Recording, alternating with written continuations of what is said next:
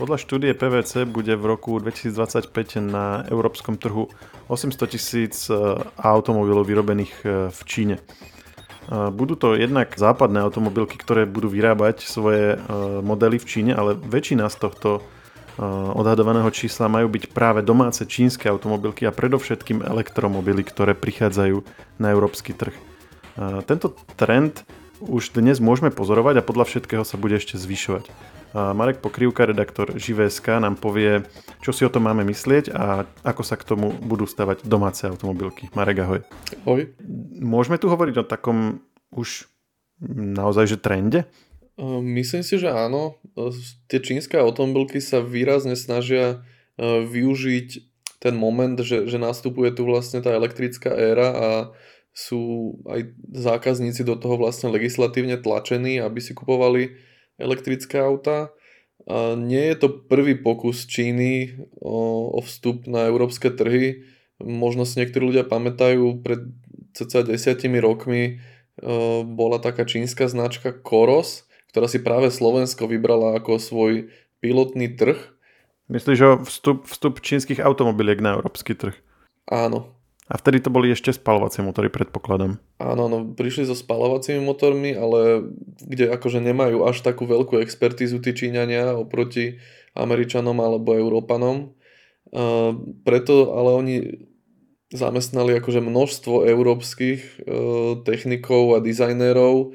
Uh, mali naozaj že relatívne dobrý dizajn, dobrú techniku, uh, mali 5 hviezdiček, 5 hviezdiček Euro NCAP Napriek tomu nedosiahli žiaden veľký úspech a vlastne potichu sa stiahli. To bolo pred desiatimi rokmi, teraz situácia je trochu iná, bavíme sa hlavne o elektromobiloch, ale mm, ty hovoríš, že v, prípade spalovacích motorov nemali až takú expertízu, lenže aj v prípade tých elektromobilov hovorí sa o Tesle, že má mm, proste dlhý, dlhými rokmi vypilovanú technológiu, keďže bola takým akoby pionierom. Európske automobilky investovali veľké prostriedky a nielen európske, ale aj povedzme e, korejské, japonské, ktoré teda už tých, tých financií mali dosť veľa a investovali ich práve do vývoja uh, elektromobilov. Kde sa tuto objavila Čína? Majú oni skutočne takú technológiu alebo, alebo majú iné výhody, uh, vďaka ktorým sa im zdanlivo darí akože konkurovať a ak nie prebíjať. O tom si ešte povieme, že či aj prebíjať tie európske, západné, ale aj mm, iné azijské modely. Oni k sebe naťahali veľmi veľa ako expertov z rôznych západných automobilok, alebo teda aj z korejských, japonských. A keďže nemajú problém s peniazmi mnohé tieto spoločnosti, tak ich vedeli uh, podstatne lepšie zaplatiť a teda uh, odkúkali od nich mnohé know-how a takisto viaceré západné automobilky pôsobia e, na čínskom trhu a vyrábajú tam už dnes rôzne auta. A ešte donedávna bol vlastne zákon, ktorý stanovoval, že tie západné automobilky nesmú vlastniť nadpolovičnú väčšinu v tom podniku. Potom sa to postupne posunulo, dnes už môžu vlastniť 100%, ale vlastne kým tam Číňania boli nadpoloviční vlastníci, tak mali e, vlastne otvorenú knihu prístup ku všetkému možnému, čo sa týka nejakých technológií a vývoju. A teraz hovoríš o západných automobilkách, ktoré si postavili továrne v Číne. Áno. Čiže, čiže oni nemali povolené, aby, eh, aby, aby vlastne vlastníkom tých lokálnych automobiliek boli len tie západné spoločnosti a tým pádom ten čínsky, čínsky spoluvlastníci mali prístup k tomu know-how, hej? Čiže to je ten argument. Áno, áno. No a dobre, čiže naučili sa niečo, hovoril si, že uh, pri spalovacích motoroch už to nedobehli, že už im, už im tá, tá loď trošku tak unikla. A e, teda ten argument je, že teraz v prípade elektromobilov to skúšajú na novo a že by podľa všetkého mohli tentokrát už na ten vlak naskočiť včas. Áno, zatiaľ to tak vyzerá naozaj v mnohých veciach sú, sú tie čínske auta plne konkurencieschopné s tými západnými, teda aspoň ak sa pozrieme na nejaké parametry a, parametre a, a technické riešenia, aká bude realita, napríklad dlhodobá spolahlivosť, na to je ešte príliš skoro hovoriť, ale, ale zatiaľ to vyzerá, že naozaj budú konkurencieschopné a môžu ešte ťažiť z viacerých výhod, ktoré im dáva to, že sú, pochádzajú z Číny. Poďme, poďme sa aj o tom baviť, že prečo sú tie čínske modely tak cenovo zaujímavé, ale na to si musíme asi povedať najskôr, že ktoré teraz aktuálne sú a mm, hej, že aby sme sa bavili aj tak konkrétnejšie. Už sú v Európe nejaké čínske značky, ktoré predávajú elektromobily a podľa teda tej štúdie, ktorú sme citovali, budú pribúdať. Takže čo vlastne dnes dokážu Číňania ponúknuť, na, pokiaľ ide o elektromobily? No, asi najväčšie, uh, najväčšie také halo sa podarilo urobiť značke NIO, uh, ktorá sa preslávila tým, že, že stavila na technológiu výmeny batérií namiesto klasického nabíjania. Teda uh, stále vyrábajú aj, aj nabíjačky a tie auta sa dajú normálne nabíjať, ale majú k tomu extra ešte možnosť teda prísť na stanicu, kde v priebehu nejakých 5 minút e, tá, sa batéria vymení kompletne. A toto je možné aj v Európe? Áno, dokonca v Maďarsku už nedávno začala táto spoločnosť vyrábať e, stanice, ktoré slúžia na výmenu týchto batérií.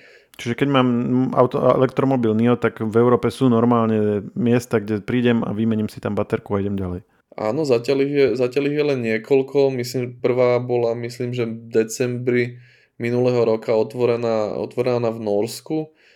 Zatiaľ táto značka pôsobí primárne, rovnako ako teda mnohé ďalšie, pôsobí primárne na trhoch, kde je vysoký podiel tých elektromobilov, ako sú Norsko, Dánsko, Holandsko, prípadne Nemecko. Ale postupne sa plánujú e, rozširovať aj do ďalších končín kontinentu. A nedávno, teda najnovšie ohlasila spoločnosť Geely, že, že vstupuje na európsky trh a na rozdiel od mnohých ostatných, teda nešla primárne po týchto trhoch, ktoré som, ktoré som vymenúval, ale bude prekvapujúco začínať v strednej Európe a konkrétne na českom, slovenskom a maďarskom trhu. A to sú aké, aké auta? Tie NIO, ja som si to teraz pozrel, tam je to ET5, ET7, ET5 je v podstate taký konkurent Tesla Model 3, Cenovo je to tiež e, porovnateľné. E, Geely Geometry C e, uvádzaná cena na čínskom trhu je 18 tisíc eur, čo by, bolo, čo by bola paráda. Ako za, za auto vo veľkosti nejakej Škody Skala, dajme tomu. Teda elektro, elektromobil s 500 km dojazdom, to by, to by ťažko si hľadalo nejakú konkurenciu v Európe. Ale teda asi to nebude také jednoduché. Čiže poďme sa teraz baviť o dvoch veciach. Že ako vlastne Číňania dokážu tie elektromobily vyrábať také lacné. A druhá potom časť otázky, že, že či budú také lacné aj u nás. Tak poďme teraz na to, že, že prečo, prečo, to, prečo to robia tak lacno? No, základným dôvodom je podstatne lacnejšia pracovná sila, vďaka ktorej naozaj že vedia to zmontovať výrazne lacnejšie. A, a druhá vec sú, sú vlastne suroviny, pretože Čína má, má veľmi veľké zásoby tých kovov vzácných zemín, ktoré sú najmä v baterkách teda kľúčové. Čiže oni sú v zásade z, väčšej časti sebestační, čo sa týka aj surovín, aj výroby, hej? Že, že nerobím tie baterky, ja neviem, Samsung alebo Toyota alebo niekto. Nie. Čo sa týka týchto, týchto surovín, tých kovov vzácných zemín, tak mám pocit, že v minulom roku napríklad Amerika tri štvrtiny zhruba do, doviezla z Číny americkí výrobcovia. Čiže oni si to jednak e, sami vyťažia a aj tak odpadá teda ten transport tých materiálov cez pol planety, takže na tomto vedia výrazne šetriť. Mhm, čiže pracovná sila, e, dostupnosť materiálov, čo tak normy bezpečnostné a ďalšie, ktoré teda v Európe sú pomerne prísne, je toto tiež faktor? Áno, toto je tiež veľký faktor a takisto môže prispieť k tomu, že keď tie auta prídu reálne do Európy, tak e, tá cena bude výrazne vyššia, keďže e, zoznam tej povinnej výbavy je, je stále dlhší každým rokom a obsahuje viacero veci, ktoré v Číne nie sú potrebné. Čiže na to, keď to budú predávať v Európe, tak na to, aby to vôbec tu bolo povolené uviezť na trh, tak budú musieť e, čo podorábať tam nejaké bezpečnostné prvky, hej, že ja neviem, kontrolu tlaku v pneumatikách a mm, to, to, to bezpečnostné zatelefonovanie pomoci a všetky tento zoznam vecí, ktoré majú. Čiže, či to budú musieť akoby nad rámec domontovať. Áno, presne tak. A potom asi aj nejaké dovozné poplatky a také veci, nie? Áno. Je otázka, ako to bude z, dlhodobom, z dlhodobého hľadiska, ako to bude z hľadiska colných poplatkov a teda, že koľko z, toho, z tej finálnej ceny e, bude tvoriť, budú tvoriť náklady na export. Čiže je vôbec nejaký odhad, že z tých 18 tisíc kam až by to mohlo stupnúť, aby to splňalo všetky tieto podmienky? Mm, myslím si, že hovoriť o nejakej cene 25-26 tisíc je úplne reálne. Stále to bude jeden z najlacnejších elektromobilov u nás, ale už teda tá, tá cena nebude až taká šokujúco nízka, ako, ako vyzerá, keď si pozrieme na tú čiastku, ktorú stojí na čínskom trhu. No a teraz, aký postoj sa očakáva zo strany ostatných výrobcov. A keď sa bavíme o Európe, môžeme sa osobitne pristaviť pri európskych výrobcoch. Mm, budú schopní tomuto konkurovať, alebo čaká, čaká nás nejaká taká zmena toho usporiadania tých hlavných hráčov na, na trhu automobilov ako takých? Myslím si, že stále veľká časť e, verejnosti vníma, vníma Čínu v nejakom e, negatívnom kontexte a teda čínske výrobky. Takže myslím si, že nemusíme sa bať toho, že by v priebehu pár rokov tie čínske elektromobily ako výrazne zaplavili trh.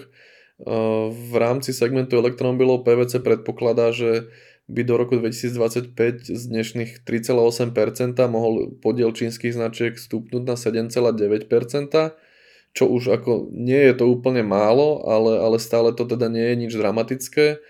Otázka je presne, ako sa k tomu postavia teda ostatné automobilky, ale tiež ako sa k tomu postaví Európska únia, lebo napriek tomu, že v Európe budú tieto čínske auta stať viac než na domácom trhu, tak stále sa im môže dariť byť cenovo výrazne prístupnejšie než európske modely a na to môže Európska únia reagovať, aby, aby ochránila teda domácu výrobu, tak na to môže reagovať aj uvalením nejakých vyšších poplatkov za dovoz, čo by sa, čo, čím by sa vlastne tie ceny vyrovnali alebo priblížili a tým by vlastne tie čínske auta stratili nejakú svoju hlavnú výhodu.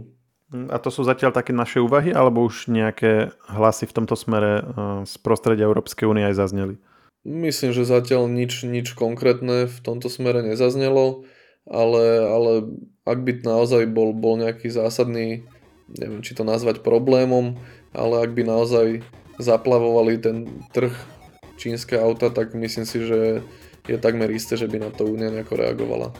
Ďakujem, že si si našiel čas a počujeme sa opäť niekedy na budúce. Ja ďakujem, ahoj.